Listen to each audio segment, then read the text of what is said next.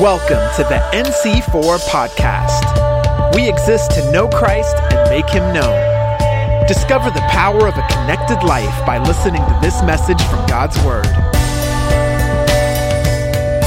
Good morning, everybody. Just before we begin the Word and get personal, I bring greetings on behalf of Mary Alice, who is in Bethlehem, and all of our people in Britain.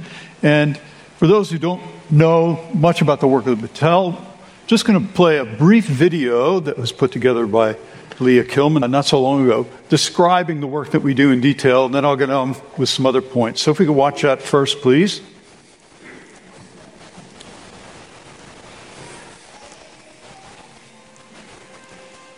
Betel UK has created an effective and unique recovery approach within a faith centered community, restoring and transforming thousands of men and women's lives. Since beginning in 1996, Betel UK has expanded across England and Scotland, hosting over 14,000 men and women struggling with addictions and homelessness free of charge. Betel UK has built a radical model of sustainable, income generating businesses, staffed by our recovering residents, whilst training them in employable skills. Betel's one of a kind recovery model saves families, taxpayers, and the UK government £36 million annually. Between 2013 and 2018, the government closed one third of all state funded residential rehabs in the UK. Meanwhile, almost one third of all drug related deaths in 28 European countries occurred in the UK. In that same time, Betel helped thousands of hurting lives on the road to recovery without government funding. The current need is greater than ever for effective recovery and lasting transformation. Results of a 12 year survey show that 97% of Betel residents who stayed at least 12 months were no longer dependent on drugs or alcohol. 82% are employed, most of them using skills obtained while at Betel. 91% have seen improvement in family relationships, and 62% have pursued higher education or skills training. At Betel, the people in need become the solution. I think Betel saves individual people, but it also saves families. So when that person is healed, it heals the whole family.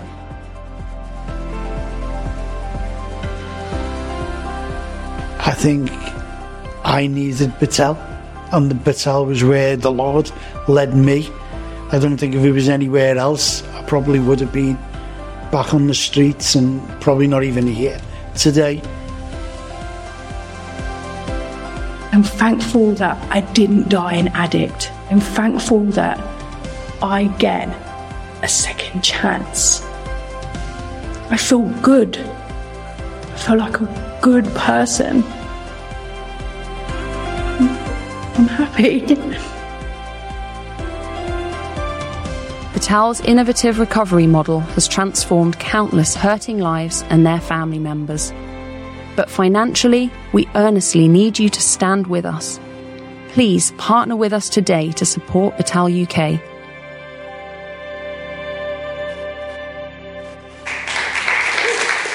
Thank you. Thanks, Leah. That's our latest promotional video and uh, circulating that far and wide as we can. I want to bring you back to the statistic Ian mentioned. It's actually 21 countries, 100 urban areas. And I wanted to point out that coming soon is going to be Betel back in the USA in the Virginia Beach area. And the next slide, please, is the family who are now awaiting a final visa for David, who's British from Nottingham, and his wife Brenda from Ohio. He's stuck in Britain. She's in Virginia Beach. And so we need a breakthrough for him to get a visa, spousal visa, green card to be able to come to the States. So, but God willing, within the next year, we're going to see Betel beginning to ramp up and reach out throughout the U.S. Next, go ahead. I want to bring us back to the UK and show you our biggest project, in fact, of our entire ministry, is nearing completion, and that's called Anchor Point. It's a venue where we have multiple businesses, where churches are meeting, as well as an outreach to the local community. Birmingham is the second largest city in the UK, and we're right in the city center. That's what the building looked like before. Next.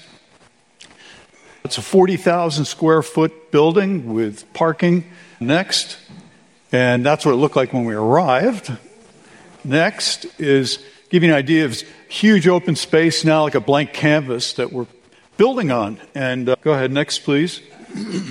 and this is a God birth vision, began with dreams that Mary Alice had, three consecutive dreams about 23 years ago.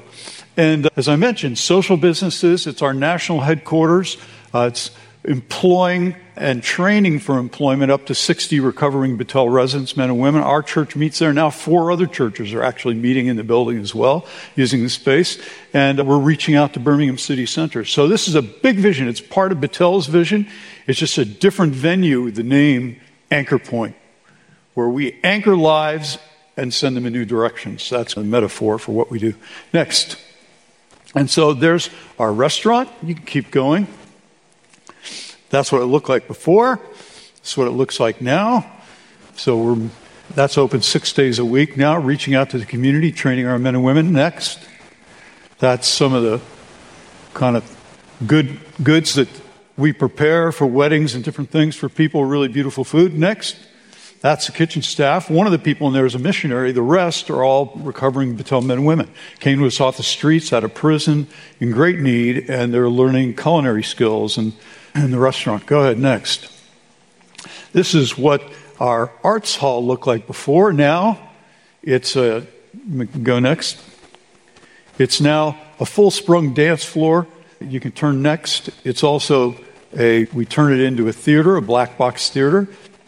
And uh, so our team there does all kinds of performances, worship, and we're developing the arts to reach out as a Christian outreach to the whole community where we are.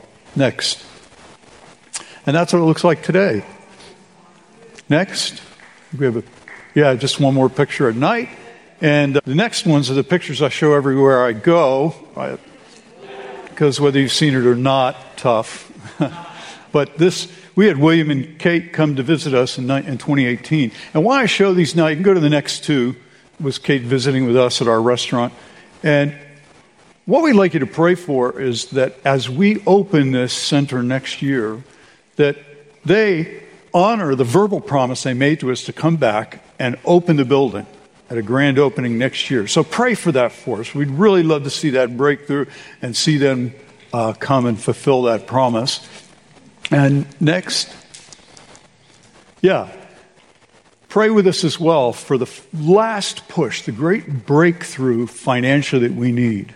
And I'm going to talk a little bit about this in my sermon, but right now we need another 600,000 pounds. We needed it last week. And so we're stood on the precipice, trusting God, believing His word to us, and asking God for breakthrough. So if you would, remember that. And we're going to see breakthrough. We're going to see the whole place paid for. It's going to be a debt free site for us, and where God can really boost our businesses and help a lot of people in Betel and outside Betel. So pray for that for us, for and Kate to come and for that last burst of finance. And we'll have miracles to tell. Okay, we will have great miracles to tell. And the last one is picture of our interns. So we have interns come, I think we've had a total throughout the nations of Betel, about 255 interns come over the last 10, 12 years. And Men and women come, they stay in our residences, they learn to work with our men and women, they get involved in the ministry. And so I didn't bring any flyers with me. Mary Alice has them all in Bethlehem, but you know how to reach us. So we'd love for you to pass the word and get some interns to come and serve with us and work. And God does great things in their lives as well as they support the ministry. So we're going to watch a, a quick video of our daughter Trish, Ian's sister, who's head of Infinite Arts, where what we're doing is opening an internship for artists to come and serve. So I'll let Trish tell the story. It's very brief.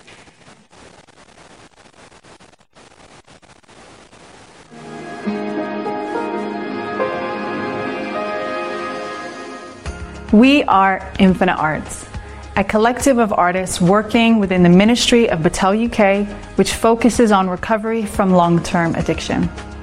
Our purpose is to unlock the creative potential in our community and empower them to embrace their own God given artistic expression.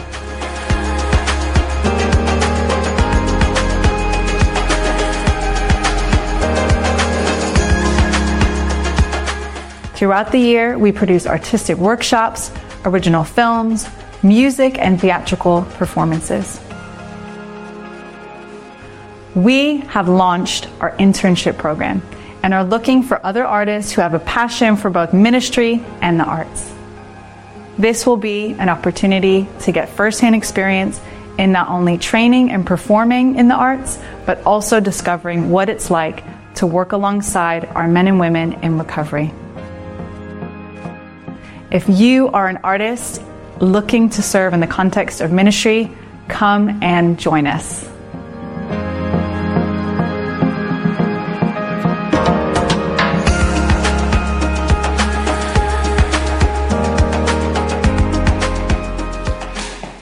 So, thanks, NC, for more than 32 years of supporting Mary Alice and I, our mission work, others around Betel, the teams that have come year on year. We are really grateful for your continued partnership with us. As I sat there this morning, I remembered not too long ago, a very senior brother in the faith, whom some of us will know, Paul Johansson, got off the plane to visit us in Britain.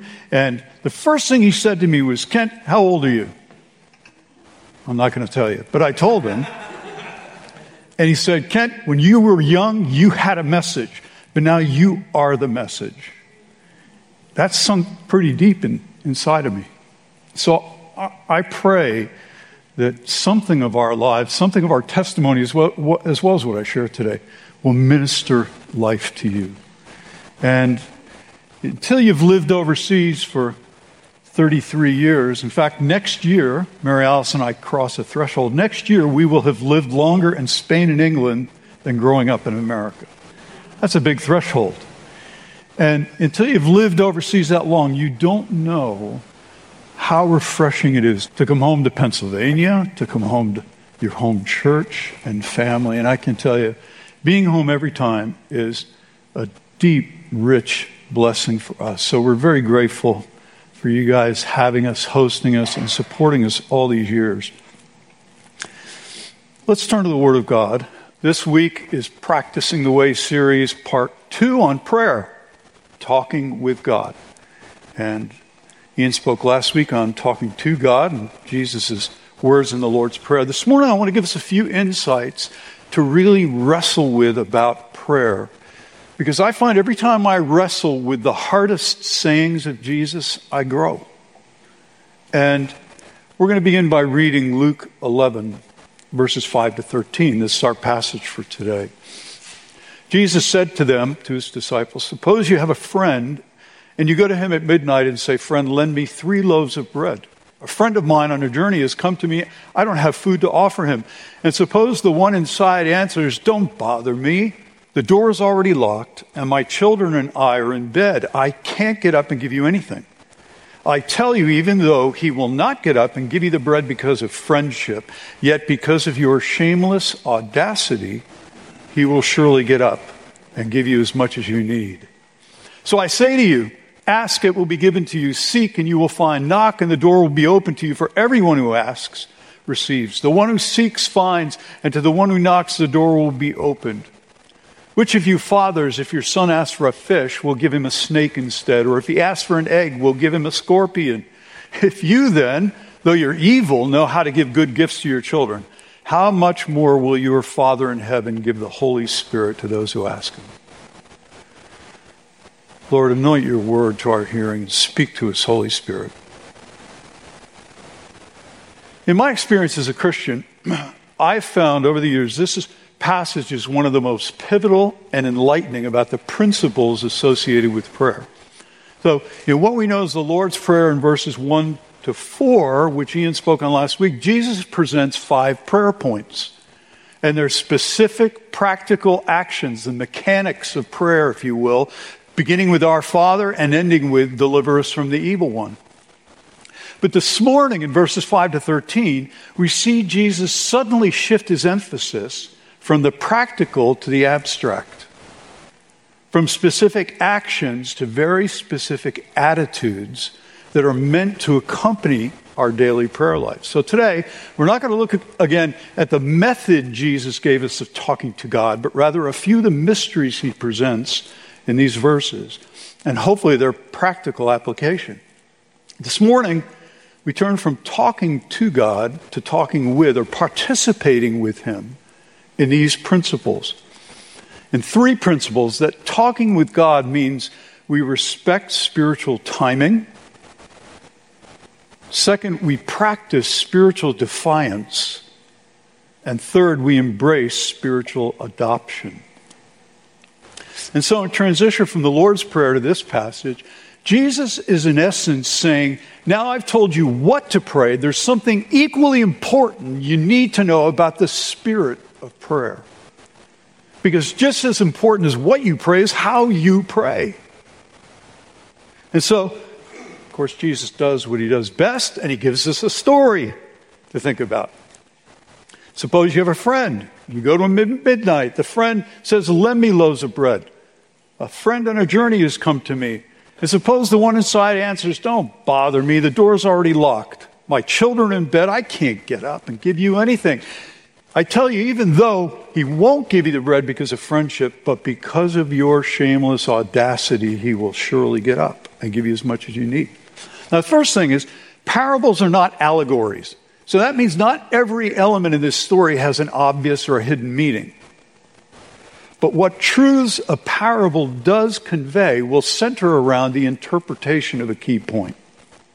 In other words, the story is not saying that God is like a miserly, grumpy neighbor whom we have to wake up if he's ever going to begrudgingly give us what he want or what we want.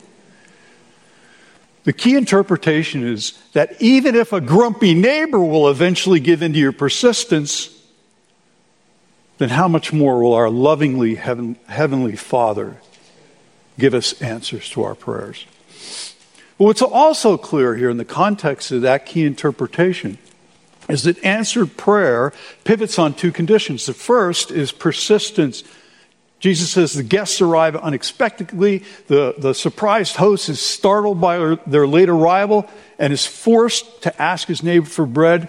So what happens? Then he asks, and he asks again. Then he starts pounding and pounding. Unfortunately, Jesus reinforces the obvious point in verses 9 and 10. So I say to you then, Ask, it will be given to you. Seek, and you'll find. Knock, and the door will be open. So, persistence is essential to prayer. But the second, and maybe more subtle condition implied here is that asking, seeking, and knocking by nature mean we are also bound to the unpredictability of divine timing. When's it going to come? How is it going to come? I remember it was Pastor Jack, actually, whom I remember pointed out years ago that to seek means you have to look a lot of places where something isn't until you find out where it is. So to talk with God presumes we surrender to His timing, to His terms, not ours. This morning, I want us to appreciate that while some prayers will be met with quick responses and others won't. We persist. Why do we persist? Because we know the goodness of the giver. We know the goodness of the giver himself. And we persist. We trust that all answered prayer is subject to God's purposeful timing. Looking back on our lives as a missionary family, I'm grateful that several friends and family here at NC4, even in this room, who exercised a lot of patience with us. God spoke to me at 15 years old that I would live overseas, speak Spanish, and help desperate people somewhere in the world. That's all I knew.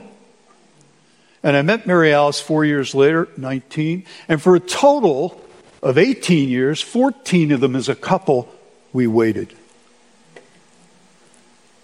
Sometimes I wish I had waited better than I did, but we waited working jobs, serving to help build a young NC4, asking, knocking, and seeking out every opportunity in search of God's open door. And for years, we clung to those few simple things like a prophetic hope in our hearts. And I remember clearly in 1988, Elliot Tepper, Betel's international director, we met him in Grub and Trish's living room, and he warned us. He warned me, he said, Ooh, Ken, at 30 years old, if you don't leave America soon, you never will.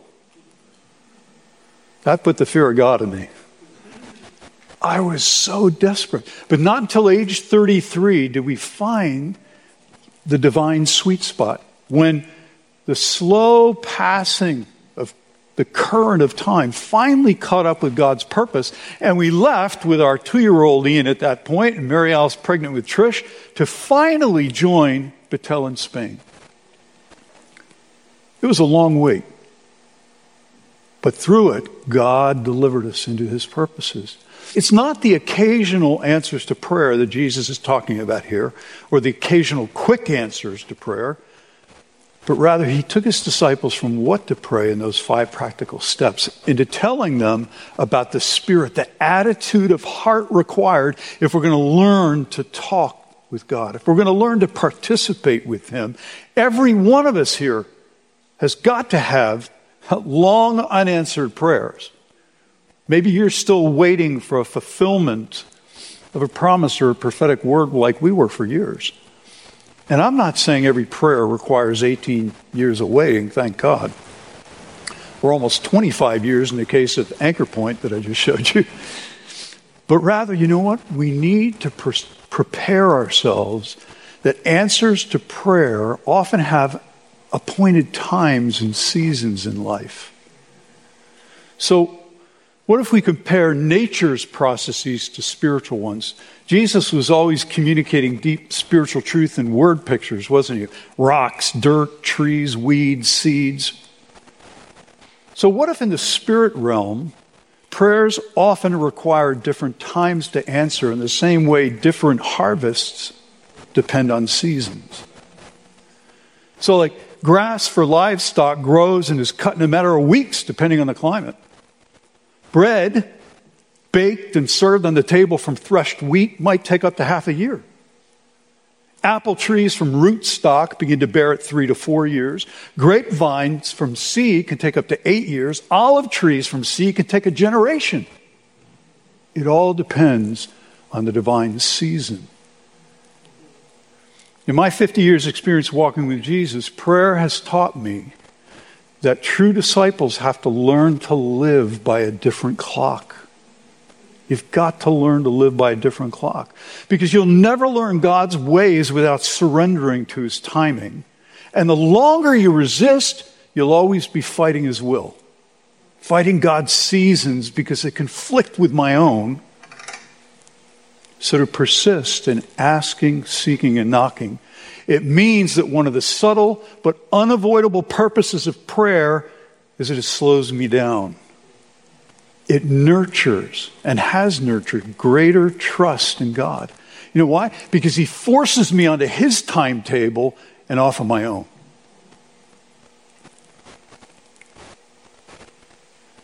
But Jesus' is teaching in the next verses gets even more radical. Talking with God means learning to respect spiritual timing, point one. But it also requires we practice spiritual defiance. Now, there's one word in this passage it's pretty obvious, stands out. It's so uncommon that almost every commentator has something to say about it. And Jesus uses the word to describe prayer. In verse 8, he uses the Greek word anaidai, anaidai to describe why the awakened neighbor finally grants his friend's request. It's that word. And why he hands over all the bread he needs at midnight. And this word must have rung in the ears of his first century hearers. It's translated in English, the NIV reads, as we read before, because of your shameless audacity, he will get up and give you as much as you need. Other dictionaries define it like this because of your shameless impudence, because of your brazen immodesty. Another says because of your troublesome, annoyingly persistent solicitation, he will surely get up and give you as much as you need. So, by using it to describe prayer, Jesus appears to be making a pretty outrageous point. Because I want you to imagine which of his listeners stood there then, or which of us here would even dream Jesus could legitimize such attitudes in the context of prayer to God Almighty. Because to me, I don't know, at first reading, it doesn't even sound spiritual. Shameless, brazen, troublesome immodesty. It sound a lot more carnal to me than humble and pious. Don't they? But Jesus uses it, and get this, it's the only time the word appears in the entire New Testament. That's a pretty specific purpose and use for that word which means he's deliberately giving an even stronger emphasis to the three action verbs of verse 9. So I say to you, ask. I say to you, seek. I say to you, knock.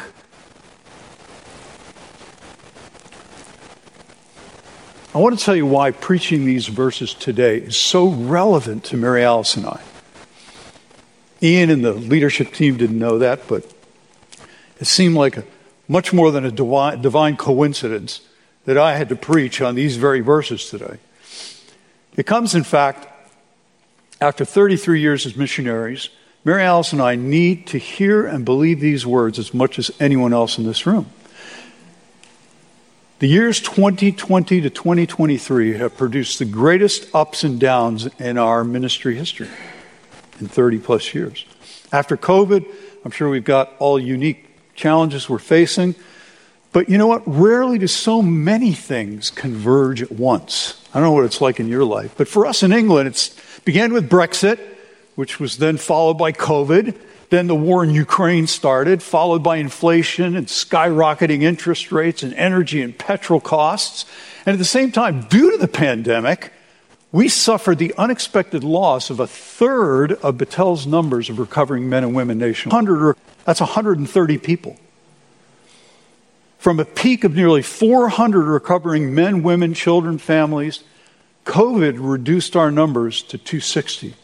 Now, it's still a good sized number of people.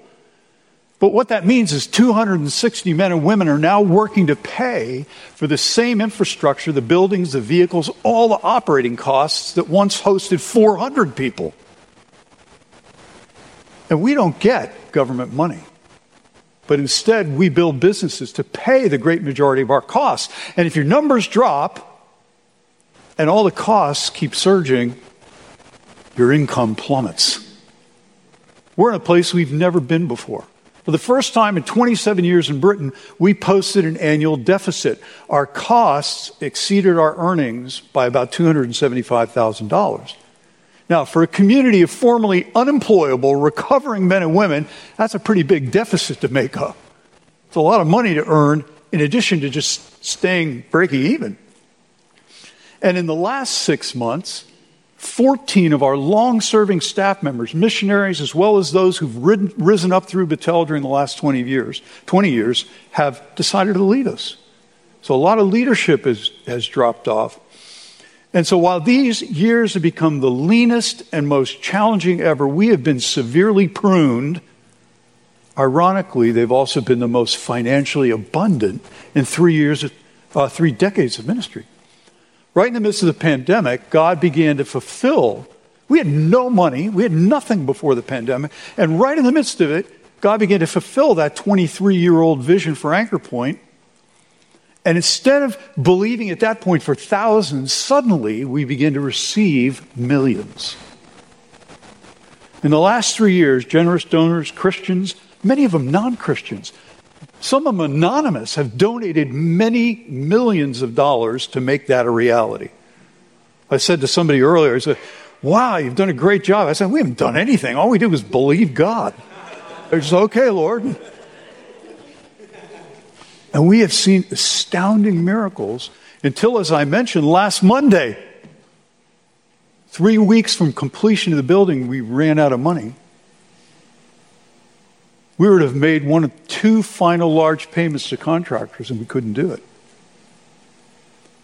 So, why this message is so pertinent to our lives this Sunday morning is you know what? For years, our faith motto, Ian will know it, Celine will know it. For years, our faith motto has been attempt something so great for God that without Him it'll fail. And that's never felt truer. We're certain He's spoken to us, yet there's a perfect storm seriously threatening us as a ministry on so many fronts. And let me tell you, we've been asking and seeking and knocking. And yes, many prayers have been answered. But meanwhile, the crises have only multiplied. I've really been finding that there's something that shifts inside of you when unanswered need hardens to desperation in you. When you can't fix things, and miracles are really your only last hope. And if I'm truly vulnerable with you, we find ourselves, yeah, a desperate place we've never known before as a ministry. But one of the beautiful mysteries in it all is that the more desperate we become, it has not led us to despair. Sure, we have our anxious moments, but every time we pray, our communing and talking with God means more than ever before in the midst of the crisis is where you experience that, where you taste that, and you find it. Because it's the one use of that one word in all the New Testament, Jesus' outrageous invitation to relentless, shameless, audacious prayer that actually empowers a radical style of praying. It's a level of prayer so persistent that I'm finding it undergoes a transformation. It turns our asking and seeking and knocking into the art of spiritual defiance in us. And theologian Walter Wink puts it this way intercessory prayer is spiritual defiance of what stands in the way of what God has promised. The more I looked at this, the more acts of spiritual defiance I found all over the Bible. And if you be patient, I'll give you a few of them. You begin to see Jesus' insistence on annoyingly shameless prayer. It wasn't some radical exception to the rule, it was affirming a principle you find throughout the Bible. Starting well, I'll give you the most subtle example, maybe begins with Mary in John 2. She tells the wedding guests, she tells Jesus, the wedding guests in Cana, they've run out of wine. And Jesus, in essence, says, What's that got to do with me? Woman, it's not my time. She pays absolutely no attention. She says to the servants, Do whatever he tells you. And Jesus' very first miracle is prompted by Mary's bold insistence. In 2 Kings 4, the Shunammite woman's son had died suddenly, and Elisha says, I'll send my servant to heal him, but she wouldn't have it. She refused to leave the prophet's side until he himself got up and went, and the boy was healed. In 1 Kings 18, Elijah knelt on Mount Carmel with his head between his knees. And remember, he sends his servant up not once, not twice, not three times, not four, five, six, seven times until a cloud the size of a man's hand arose from the sea. His persistence brought the first rainstorm to Israel in three years. In Matthew 15, first the disciples, then Jesus tell this Canaanite woman and her demon possessed daughter, You're not deserving of a miracle. You're not an Israelite. But she keeps crying out and crying out on her knees until Jesus delivered her and said, Daughter, you have great faith. Then, as Jesus left Jericho in Mark 10, a blind beggar, remember, starts to annoy the large crowd, shouting, Jesus, son of David, have mercy on us. And they tell him, Oh, please be quiet. And scripture says, So he shouted all the more. And because of his persistence and faith, he was healed. And one last example that has meant the most to Mary Alice and I in our missionary journey is Jacob's persistence at the river Jacob, Jabbok, excuse me, in Genesis 32. Remember, all night it says he wrestled with God face to face. At daybreak, his opponent demanded he let him go, but Jacob refused, and he said those famous words I will not let you go until you bless me. And so God renamed him, and Jacob the deceiver became Israel, he who struggles with God. For 18 years, Mary Alice and I hung on to Jacob's phrase defiantly in prayer until finally a new day dawned and the doors really broke open to our missionary calling in Spain at last. Think about it. For Jacob to wrestle with God, to refuse to release him, to tell God to his face, I will not let you go until you bless me. I hadn't seen it before, but it's the very same shameless, audacious spirit that Jesus expects of us that should characterize our spirit of prayer. So, point one as we learn to walk with God, it's going to test us to live by a different clock, to teach us respect for spiritual timing. Scripture also teaches, point two, that desperate times require we practice spiritual defiance, a shameless, annoying, persistent in our prayers. But point three, lastly, we still haven't answered the question that I imagine has got to be troubling some of us. How is it possible to have such an attitude with God and still be pleasing to Him? Seems like quite a contradiction. So, this hard saying of Jesus, his radical application of the Lord's Prayer in these verses, only makes sense when we understand our spiritual adoption. And so we read in verses 11 to 13 which of you fathers, if you have a son, he asks for, asks for a fish, you give him a snake instead, or an egg, and you give him a scorpion? If you then, being evil, know how to give good gifts to your children, how much will your Father in heaven give the Holy Spirit to those who ask him? It doesn't sound rational or respectful that Jesus could expect us to pray in such a shameless, like barefaced way. But here's how it's true. In verses 9, he's telling us to pray. He gives us the illustration of a friend, doesn't he? Go to your friend and be relentless and beg for bread. But in verses 11 to 13, what's obvious is there's a crucial change of metaphor. And he begins talking about prayer in terms of family. He didn't say, Pray this way, our friend who art in heaven, did he? He didn't say, Pray this way, our judge who art in heaven. No. Shameless, audacious prayer only makes sense because we're approaching a loving Father. So if you then are evil and know how to do it, how much more will our Heavenly Father give good gifts to His children? It's the fact of our adoption that radically changed our relationship to God when I became a Christian. John 1:12 says, "As many as received as many believed on his name, he gave them authority to become his children." So that means that by my faith in Jesus' death and resurrection to redeem me, I have been welcomed. You have been welcomed forever into God's family. God is now more to me than Yahweh. He's more to me than Jehovah. He's much more than the Lord of hosts. The fact is, He is now my heavenly Father. Jesus is my brother. And this New Testament revelation, it's a huge leap in intimacy, isn't it? Absolutely huge leap in intimacy. Our adoption into sonship is a change not in our nature, not it's not awarded because of your behavior or my behavior. Adoption is a change of status by an act of the Father. He chose. And that's what makes perfect sense of Christian prayer, that we approach Him on that basis. We can trust unconditionally. We can relentlessly annoy God. Why? Because it's something little children are permitted to do. So let me close with this. I want to take us higher and take our perspective up to kind of 10,000 feet. I once heard wisely said that problems are for solving, but paradoxes are for living. You solve problems, you live paradoxes. For instance, the paradox that an omnipotent God who already knows everything even asks us to pray in the first place can seem a strange contradiction.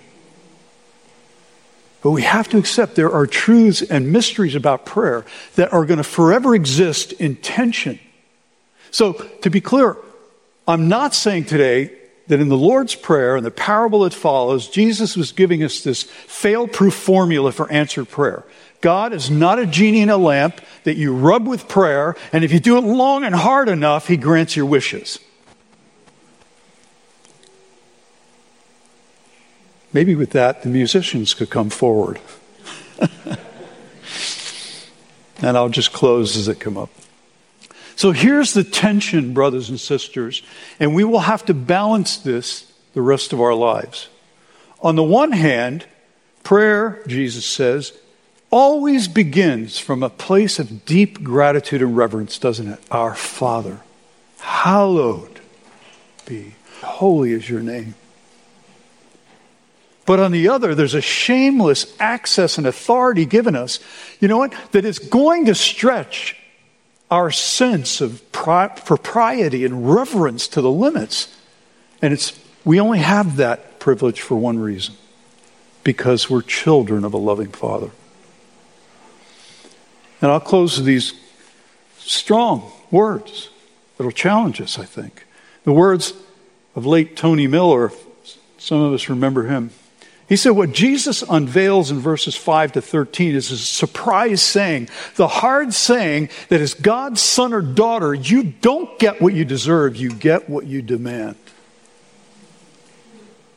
Just like Jacob wouldn't let go until God blessed him, just like blind Bartimaeus wouldn't shut up, true sons don't take no for an answer. As his adopted children, we've got privileges and intimacy and unconditional acceptance like nobody else. You and I have access to the Father no one else has. And the reason we do is it because of my shameless, persistent, or my reverent, eloquent uh, prayers? It begins and ends with Jesus Christ, who came, who lived a perfect life on earth, who died to pay the penalty for our sins, for our imperfect lives, and was resurrected so you and I now share in his life and power. In Jesus, God proved he can be trusted. So, through prayer, Jesus invites us into a deeper relationship, into the rewards of our adoption. Let's stand together.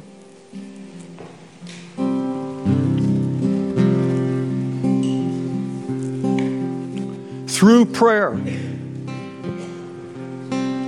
Jesus invites us into a deeper relationship, into the rewards of our adoption, to speak with God as sons and daughters should and let me just refresh you to remember. Thankfully, you know, no matter what you're facing this morning, we can trust His divine timetable as we surrender ours to His. Trust Him. We can trust His timing, no matter how or when He chooses to answer our prayers. And we can petition Him shamelessly, brothers and sisters. Here's what you need to trust he knows how to give his children good gifts much better than you and I do. And we can trust that. Father, we thank you for the power of prayer, for the access through which we humble, humbly enter on the righteousness of Jesus Christ that is ours through faith by your grace. And I pray, Father, that something of our lives, of these words this morning, would sink deep into us to challenge where we feared being shameless, where we've resisted your timing, where we've not appreciated just how intimate our relationship is with you, Father God. Bring us up higher as children. Bring us into a a deeper, richer place of relationship and prayer, Father, we ask. Thank you for listening to the NC4 podcast. For more info, visit our website at nc4.org. We believe in the You prayed to give your life to Jesus today, we'd love to help you walk it out together. Just text the word Jesus to 610 816 6062.